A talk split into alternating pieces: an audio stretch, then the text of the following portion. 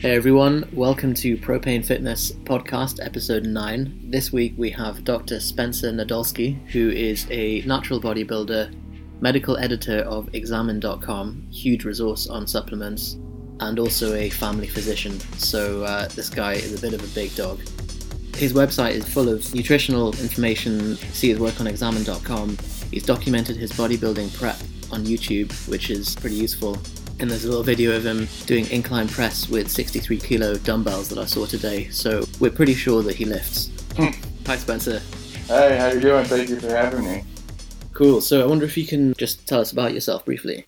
Yeah, just briefly. Um, I grew up in Michigan in the states, and uh, my dad was a biology teacher, wrestling coach, football coach. My brother's four years older than I was was highly into fitness and wrestling and football and I got into it, got really into the performance aspect and by the time it was time to go to college I was trying to pick a career and I decided to be a doctor and I figured all this nutrition and fitness exercise science that I learned I could kind of take it and, and use it for the general population to try to beat this obesity and diabetes epidemic went to medical school. Then afterwards, you go to residency. I chose family medicine. It's a little bit broad, but almost focus on, on that 30 to 40 year old uh, population and implementing preventive medicine and fitness and nutrition, exercise science, helping people get rid of their diabetes and lose some weight. That's basically the gist of it. Awesome. I'm partially a big fan of Spencer's work just because, for anyone listening that doesn't know, I'm also in medical school at the moment and have very much the same sentiment toward nutrition and being able to make that kind of difference ultimately. So, very pleased to be on the call. We've seen some of the stuff you've done recently on the end of your bodybuilding prep. Mm-hmm. So, you tested your testosterone, you said it was um, relatively low. Yeah. Um, you can go over what you feel the role of calorie intake, fasting, fat intake is on androgens and sex drive. Yeah, so this is kind of an anecdotal thing among all natural bodybuilders. They go through this period where they get their calories and body fat so low that they talk about their libido and everything kind of just disappearing. And so I figured, well, at the beginning of the prep, I was like, I'll get a baseline testosterone. I've had a few in the past just for the heck of it. And I actually lecture about why guys with no symptoms shouldn't get their testosterone checked unless they just are doing it for academic purposes because it can lead down to a path of possibly getting hormone replacement when it's not needed. But anyway, I checked mine anyway to get a baseline just for this documentation. And of course, no symptoms, but I had a good level of 600. I don't know what you guys uh, use as units, but basically by the end of the prep, it was less than half of that. So it was 280, but very symptomatic. And beyond that, my free testosterone, calculated and also directly tested, was very, very low. It wasn't to the point where it's in the low normal, it was pathologically low, where a doctor could potentially prescribe me hormone replacement therapy. Of course, I knew that wasn't the case. So, what actually happens in a physiological manner is that your body fat gets so low, and there's a hormone called leptin. I'm sure you guys have talked about it, but basically, it's a hormone that's secreted by your fat cells, and it's also determinant by how many calories you eat. So, once you're at the end of the prep, your body fat's low, and you're barely eating any calories. So, it's kind of a double hit. Well, that leptin is kind of permissive to your hypothalamus and your pituitary, the brain, and in telling the messenger system that goes down to your testicles to say, hey, make some testosterone. So once that's so low, basically your brain shuts down and says, hey, we have to survive. You don't have enough energy to reproduce anyway, so why make any? That's basically the gist of it. I didn't think it was going to happen to me, just like I thought, oh, I'm, I'm dieting so slowly and whatever, but physiology is physiology, and, and, it happened to me. And I my libido was tanked, which it's never been like that, and it was really weird. You know, I never got. We talk about like morning erections and things like that in medicine when we're trying to evaluate for hypogonadism, and you know, I didn't get to the point where it's just like absolutely no erections, if we're going to be specific and down and dirty about it. But definitely, it was noticeable decrease in the sexual thoughts and things like that were kind of disappearing. It was like really weird. So after the prep, you know, literally in a couple weeks, I gained 10 pounds, probably a, good amount of fat.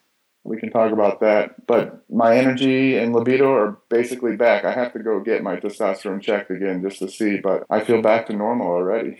oh, man. Yeah, it sounds pretty horrid. And I think the fact that it was dropping to sort of pathologically low threshold I can certainly testify for that as well, in that I've recently dieted down for powerlifting to under 74 kilos, which is about 165 pounds for you guys.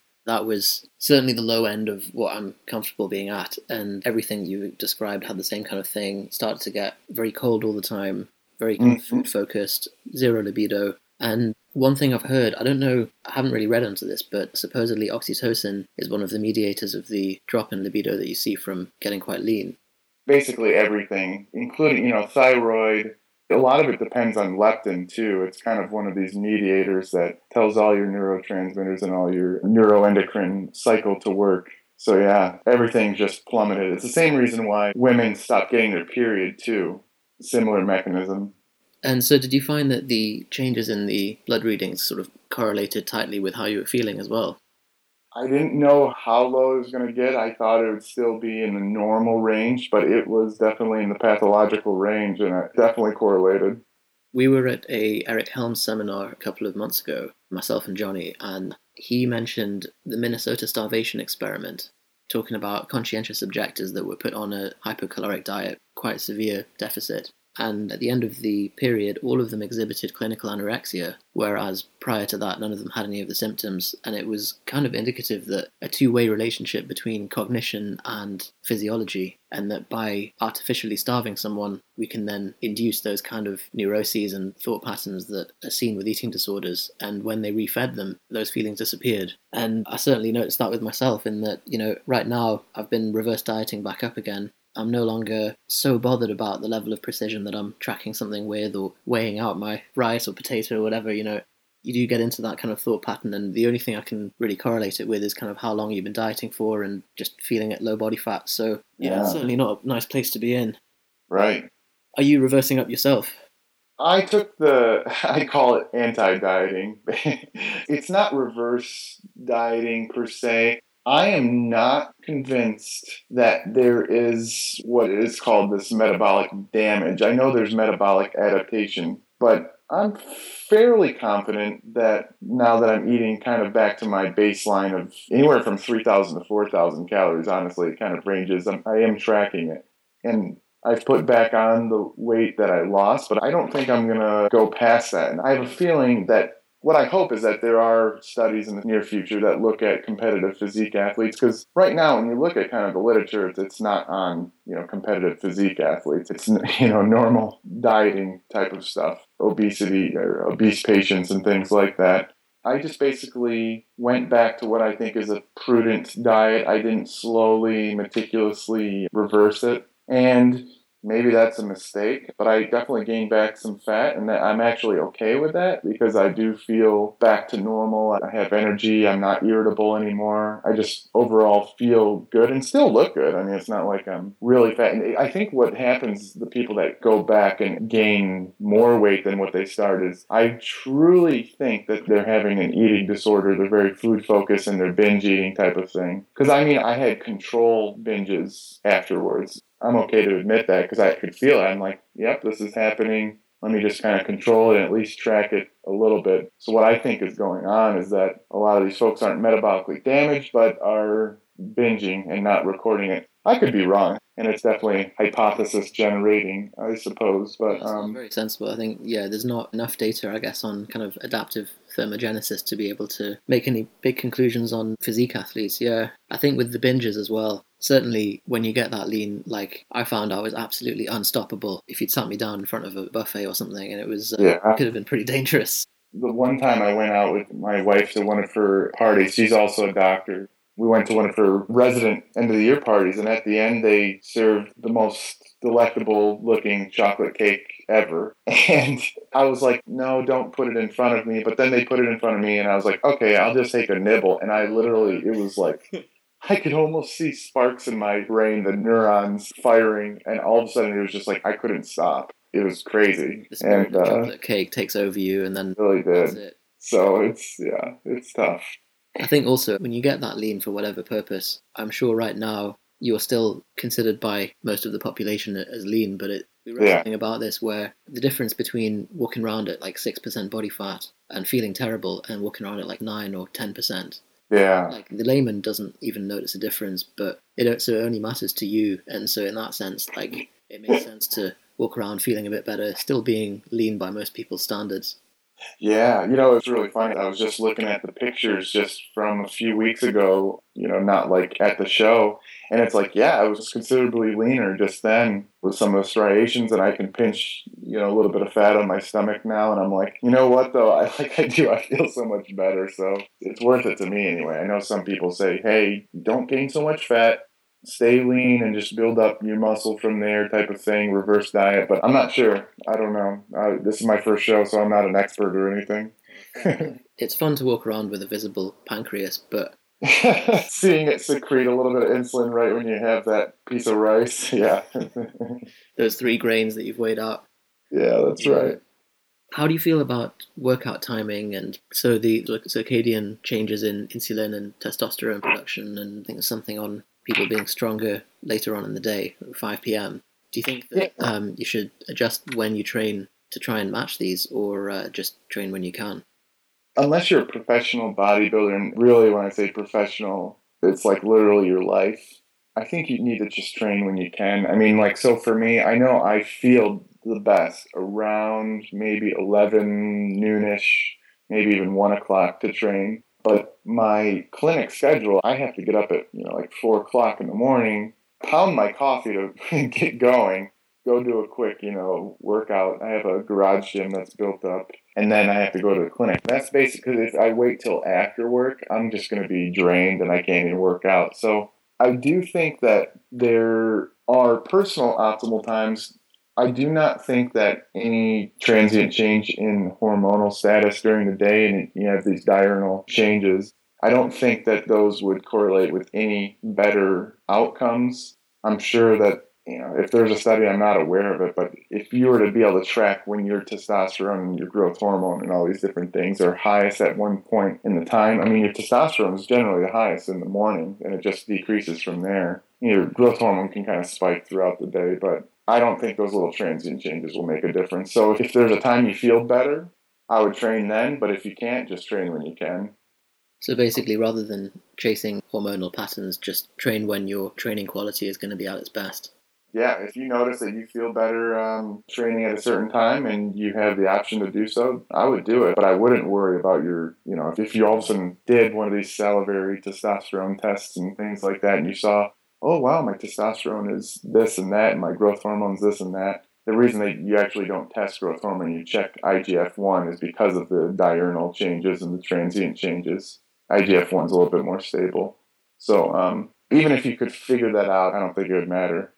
Fair enough. Before we run away from testosterone too much, one more thing on that. Do you feel that the decline in testosterone that you saw during the diet was a function of, of calories as a whole and being kind of below your set point, as it were, or do you think it was to do with dietary fat intake? Because I noticed that you've um, you went through, you switched carbs and fat. Mm-hmm. I would say likely calories.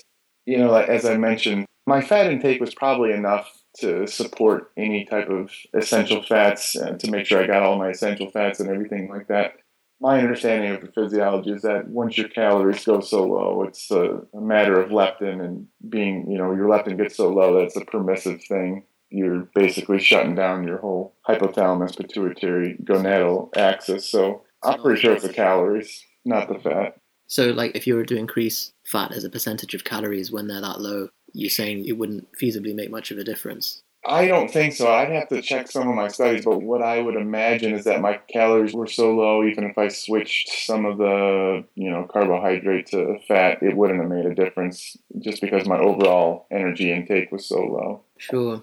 So when you switched from higher fat to higher carbs, did you notice differences in your appetite and performance or anything? Definitely performance. That was a big difference. I noticed that my first set is always pretty good but my subsequent sets would suffer on the lower carb. Of course, I mean, that makes sense from a glycogen storage standpoint, but it made me like go, whoa, you know, since I'm counting these now, it, I was able to stay lean without counting calories on a low carb diet, and I felt pretty good. But then when you start tracking and you just go, okay, as long as I keep my calories checked and I can increase my carbs, then all of a sudden my performance is better it's just all around better, especially with some of the metabolic markers that I got that showed that I actually I tend to do better on this um, lower fat diet, ironically. So, so you reckon when you were eating lower carb, you were just staying leaner because your appetite was lower as a result? Basically, I controlled for the calories by, you know, without tracking, which is, you know, that's kind of what we want, you know, our patients to do. I don't expect my patients to track and count every single calorie and macronutrient unless they want to. Some of them do want to. So, you know, I did it for myself and it seemed to keep my weight in check and I was able to perform okay in the gym, not like I am now. Like now I'm very focused and on my performance. But yeah, it, it kept my calories in check, must have, because I didn't gain any weight. Fair enough. Yeah, you can't tell your patients like, all right, Mr. Smith, I want you to download MyFitnessPal and hit your macros within five grams every day. Yeah, right. I, like there are some that will love that type of thing, but it's in my experience anyway, it's less and less. We've got a question for you about uh, xenoestrogens. So, environmental estrogens in plastics and uh, BPA in aerosols and things. Mm-hmm. Do you feel these are a legitimate threat to performance or body composition? You know, I know some what we call orthorexic type folks who won't even use a Keurig cup because of the plastic and the hot water going through it. And people kind of give me grief about eating canned green beans because of the possible exposure to BPA and how it's chemical castration and all this stuff. Well, you know, I'm not going to say there's absolutely no danger, but a lot of the data we have is epidemiological, and it's just we cannot answer the question for sure. What I would say is, hey, if it's easy to avoid it, go ahead and avoid it. But if you're getting some here and there, you know, there's all sorts of different sources that we're getting hit from different angles, and who knows, there are different things that they come packaged with, so it's hard to know what's causing what too. So yeah, it's kind of yeah epidemiological data, but ultimately it could be that biggest factors are out of our control, and you know maybe they're kind of pollutants or something, rather than the Tupperware that we microwave stuff in, or yeah, yeah. Uh, yeah I, I mean honestly, like what I would say is, like I said, if you can avoid it you're not going to harm yourself. It's only going to be, you know, neutral, maybe better. But I wouldn't worry about a little bit here and there. Um, as far as we can tell, you know, it's kind of similar with artificial sweeteners and things like that. At least that stuff's been studied a lot more, but that's kind of my belief. With what you said about getting your patients to kind of intuitively track calories or just keep an eye on portion sizes, we did like your kind of minimalist, simple approach for fat loss for patients of doing resistance training twice a week, and then is it 30 minutes of walking after each meal? Is that correct? Basically, what I do is a lot of patients they don't go to the gym, and I say, and they you know they start putting up a front like, but I don't know if I have enough time. I'm like, I don't care, you know, don't worry about the gym right now. I start them off saying, do you like to walk, you know, with your spouse or your partner or your dog or whatever? And they say, yeah, generally. And so I, I get them to start walking just around the neighborhood after dinner and from there, you know, the goal is to just get as much as possible. If they can walk after each meal, that's great. 30 minutes to an hour, whatever they can do. And then from there, generally, their motivation starts increasing. They start asking a little bit more. But if they want a resistance training program right away, you know, I started them on the easiest thing you can think of. And I think you saw that. Yeah, great video. Just saying basically do a some kind of push, some kind of pull, and some legs each day. Yeah, nothing crazy. Yeah, brilliant. Well, there's a really good video, uh, one of these kind of stop motion animated things on YouTube called 23 and a half hours. Yeah, um, I love that video. It's brilliant, yeah. It summarizes all the data on um, walking, just says, you know, the low basic fitness is kind of the strongest predictor of all cause death and they looked at the comparison of 30 minutes of walking a day compared to a stent for cardiovascular risk and found that they had pretty comparable effectiveness, except for the fact that obviously the walking is so systemic. And just saying that, you know, the, just by doing sort of low intensity movement like that, you can ameliorate a lot of the negative consequences of obesity and metabolic health. So, yeah. Cool. Yeah, it's really cool. I, I, it's basically what I prescribe to all my patients. I think they're much more likely to adhere to that as well than if you told them go and do the Tabata protocol with kettlebells. Oh my gosh, yeah, I know exactly. Do you feel that training for size is any different to training for strength specifically for beginners and intermediate trainees?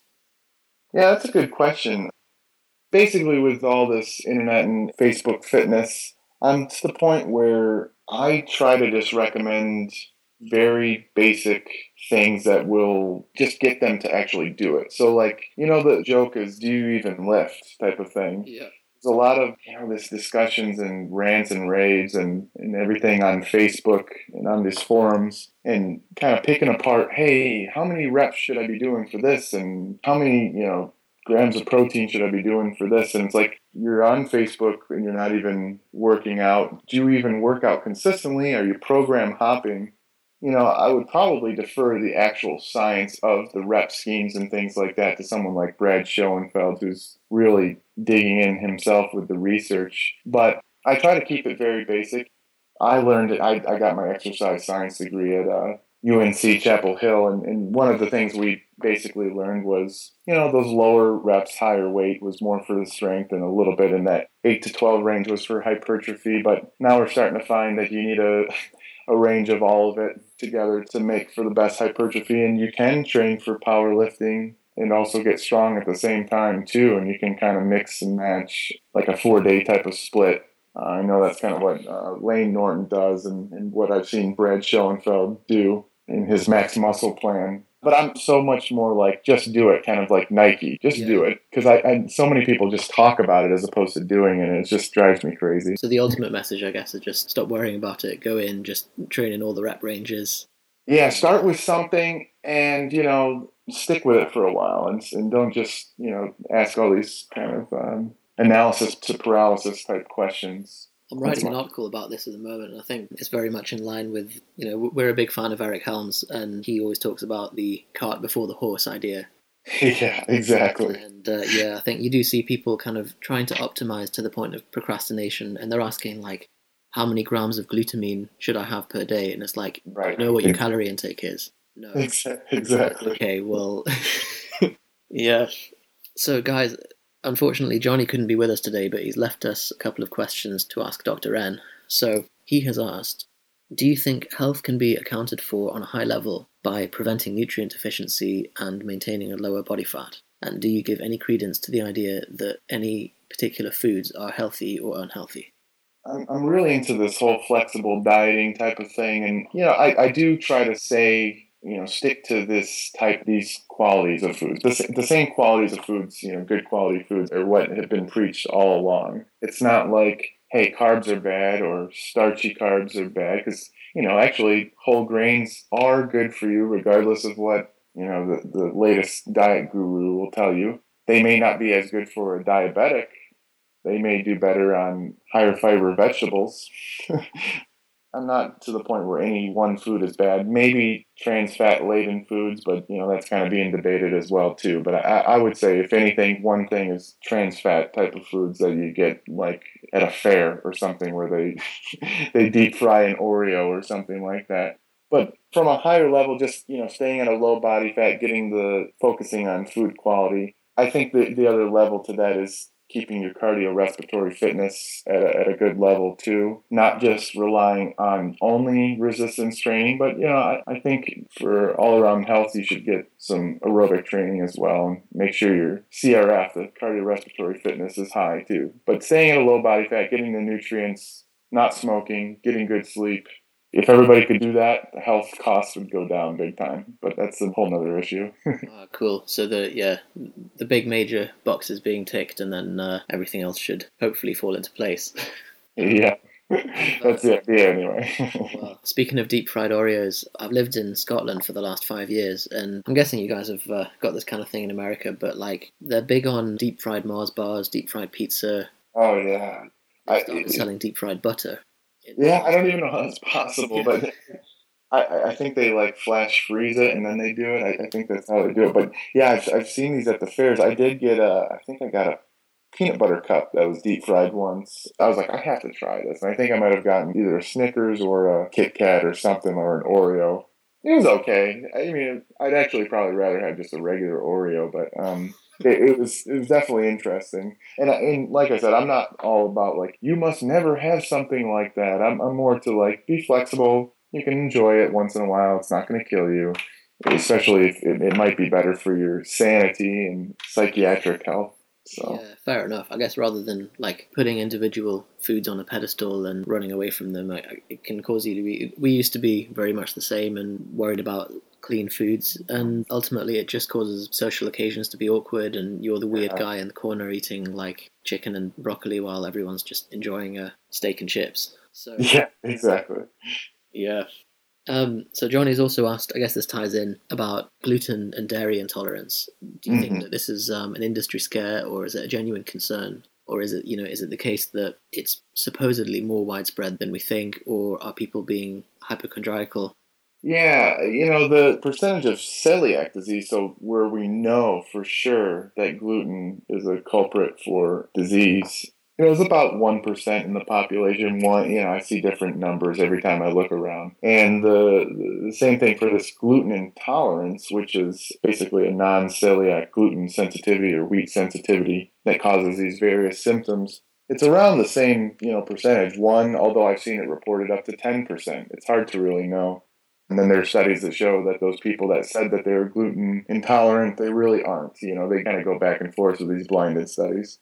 I actually avoid gluten, and I'll tell you why. The reason is is not because I think it's evil, but I myself have Hashimoto's thyroiditis. It's an autoimmune thyroid disease where your body makes antibodies that attack your thyroid and eventually kill it off. And mine's basically dead because I'm on a pretty high dose of thyroid medicine. But there is a very small, not a ton, a small bit of evidence that avoiding gluten may benefit me.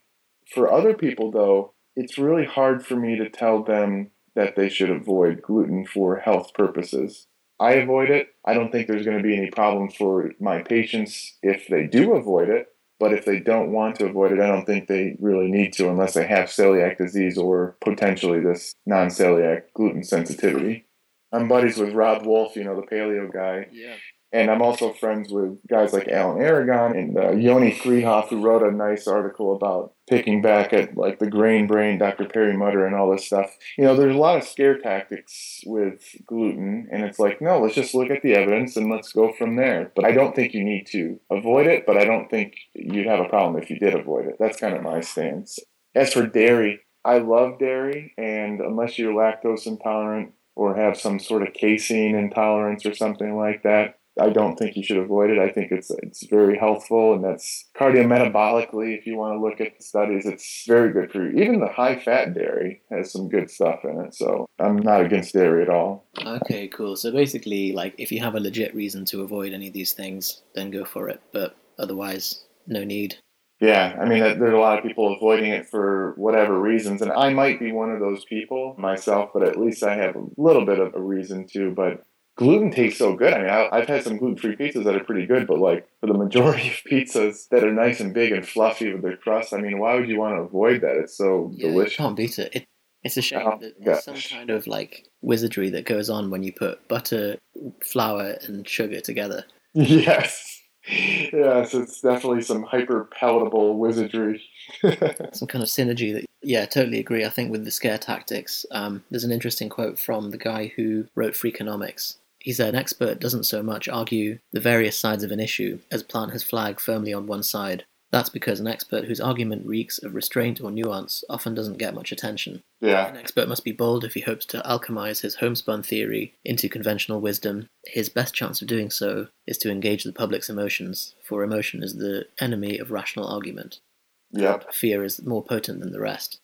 And I think Yeah. that certainly comes in very relevant with things like gluten, where if someone said, like, you know, it's kind of bad for you and it might cause a bit of gut inflammation, that's one thing. But if they say, like, this will definitely, this is what's killing you, they're much more likely to be heard. Exactly. I'm glad you mentioned the thyroid thing as well. We did have someone ask about how you coped with that alongside the low calories during the bodybuilding prep. I tested myself, you know, at one time it was way out of whack. I mean, my TSH was, you know, not sure if you've learned endocrine yet in your studies, but basically TSH is the thyroid stimulating hormone. It's the hormone from your brain that tells your thyroid to get going. And when that's higher, that means it's having a harder time to get your thyroid to wake up and, and make actual thyroid hormone. I had a high level in the middle of my prep, but so because I'm on thyroid medication, I think what was happening is that some of the foods I was eating closer to my thyroid medication and, and it was causing some problems with the absorption. I got very lean and I never really had trouble losing weight. The thing is, though, that confounds that is that I was on replacement. So it's the same thing with, you know, like guys that they can't natural bodybuild if they're on testosterone no matter what. Because is not, you can be hypogonadal and, and not have a health problem per se, like a, a lethal problem. With Hashimoto's, it's not lethal at first, but eventually you can go into things like heart failure from your thyroid not working. So it is. I was allowed to use my thyroid hormone, not in a super physiological sense. I mean, I got polygraphed and everything to make sure, and I brought them a note and all my lab tests to show, hey, I'm within the normal range. I'm not like sneaking a few extra um, tablets of this stuff. So I did fine with it, but I know that it probably would have been way worse on me if I weren't keeping an eye on it, you know, um, and making sure that I was eating food later and letting my thyroid medicine absorb. So, well, I better uh, leave you to it, but it's been fantastic talking to you. Yeah, I appreciate having me on. I, I love your site. Oh, cool. Likewise. But, but logo's cool and everything too. It's pretty nice. Oh, awesome. Um, where can we find you if uh, we want to see more uh, information about you? Yeah, my blog, I, I do a lot of blogging. It's drspencer.com. So D R S P E N C E R.com. You can also like my professional page, Dr. Spencer Nadolsky. I'm on Twitter, I think under Dr. Nadolsky, D R N A D O L S K Y. Got an Instagram, same thing, uh, YouTube. And then also I have a blog with my brother who's also, he's an endocrinology fellow, former wrestler, bodybuilder looking guy docswholift.com, which we'll have to have you on when it's all uh, done and everything. Yeah, yeah, a few years' time I'll be up for that. I've not actually seen docswholift.com, so I'll check that yeah. out. It used to be our old blog, Leaner Leaner Living, but we're um, kind of switching some things out with that. So. Ah, cool. Yeah, Dr. Spencer definitely uh, puts up a lot of interesting stuff on Facebook, some some good studies and things on there. So be sure to subscribe and follow his stuff. Oh, thank you.